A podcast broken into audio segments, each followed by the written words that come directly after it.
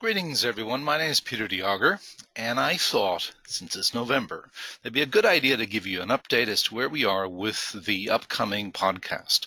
It's scheduled to start January the 1st, 2020, and the topic, as you know, because you're here, is Y2K and autobiography. So far, what I've done is I've managed to come up with a list of possible subject titles. This is a work in progress.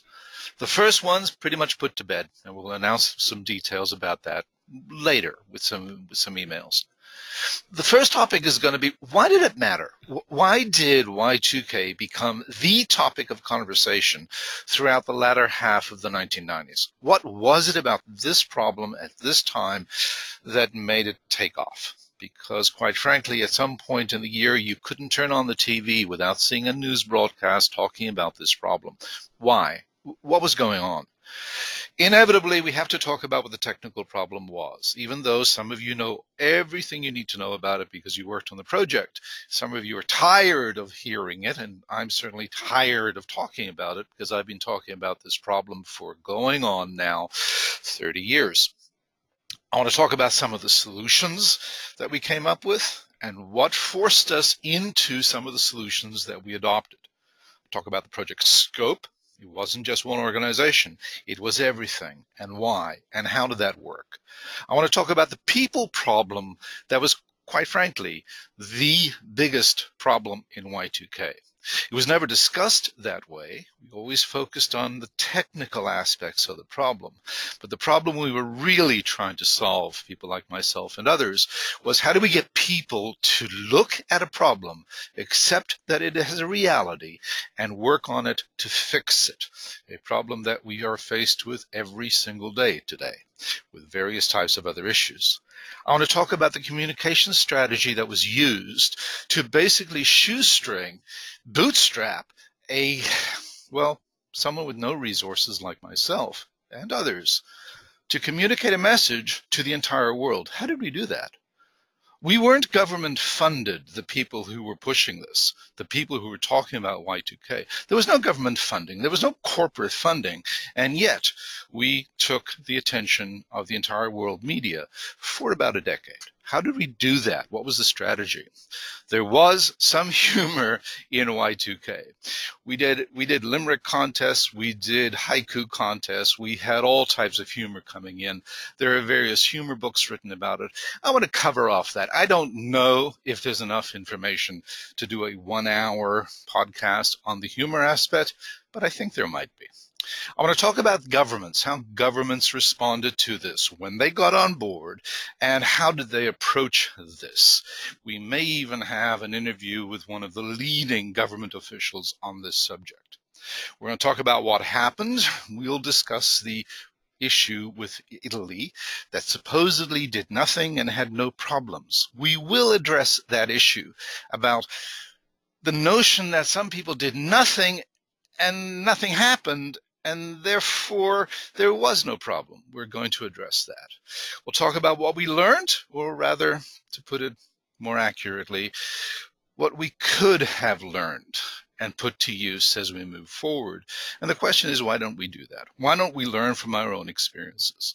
And we'll talk about future issues, other problems on the horizon, and how will we deal with those? So, all in all, I'm looking at at least 10 episodes possibly 15, somewhere between 10 and 15, with 10 being the lower end. What's going to be the format for the podcast? First off, the title, you got the title Y2K and Autobiography. How often is it going to come out? It's going to come out on January the 1st, and then hopefully every two weeks there'll be another episode. I'm not going to carve that in stone. If I delay a little bit and it takes me three weeks to get an episode out, that's life but my target is every two weeks. The audio portion will be on iTunes and Podbean. That will be free to access, no charge. How am I going to do that? We're going to take a webinar like the one I'm doing right now, the one that you're listening to and watching. We're going to strip out the audio, and that's what's going to go on iTunes. The audio will be free. Now, I'll do this keeping in mind that people will be listening just to the audio without seeing the images I'm putting up. So you'll get most of the information. It will not be totally confusing to you. That's my task, and we'll see how well I do at that. The video part is the part that I'm going to charge for. Why am I going to charge for this? Simply, I've already put three months into this project, and it's going to take me another three months. And when I say I've put three months into it, I mean pretty much four or five days a week. That's what it's going to take. I'd like it to pay back. I'd like it to pay for itself because I won't be doing anything else when I'm doing this. Here's how it's going to work. I'll take the webinar that I'm doing now, the video and the audio part, and that's going to be placed into a different viewing area. When you go over there, vimeo.com slash on demand slash Y2K, when you go over to that area, you'll be able to rent an individual episode for 95. You get to view it for 30 days. You can download an individual episode to your computer and share with a small number of friends. I don't mind that. If you want to commit to purchase the entire series for corporate use, to put into your corporate library, for extended use within your organization, contact me. We'll come to something that's mutually beneficial. Uh, we'll make it reasonable. Second option, subscribe. $8.95 a month, you have access to everything that's up there that month. I will most probably keep the archive up there in perpetuity or until the income from the site doesn't pay the cost of supporting the site. It's that simple. My guess it'll be up there for a minimum of a year. The idea is you pay me $8.95 a month, you get access to everything, and what you're really doing in every single one of these is that you're supporting the efforts to put this in record. If you ever worked on Y2K and used the year2000.com website, if you ever met me at a conference, attended a session, this is the way you say, hey, Peter, thank you.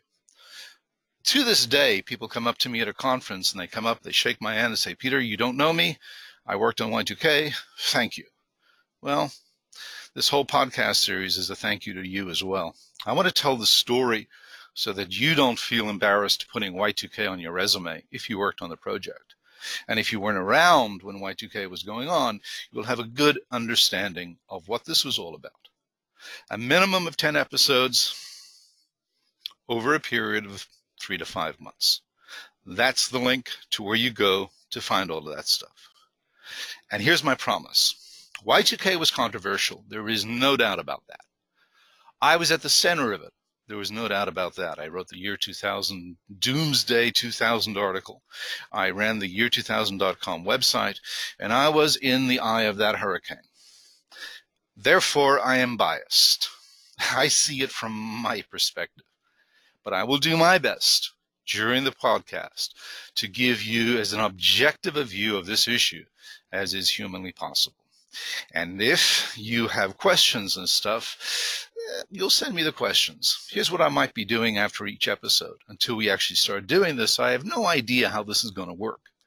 If I get 10 questions after an episode, what I'll most probably do is produce a little mini offering where I'll answer each one of those questions, and that'll be stored in the subscription area. And if you're subscribed, you get that as part of your subscription. I believe I'll be doing one of those after every session, and they'll be posted up without great fanfare and available to everybody who wants to listen to the questions and hear my answers. That's it. I'm hoping to do this, get this running January the 1st. That's my plan. And then get it done as quickly as possible. I, like you, would like to put this whole episode behind me because I'm not going to be around for 2100 when it's going to start all over again.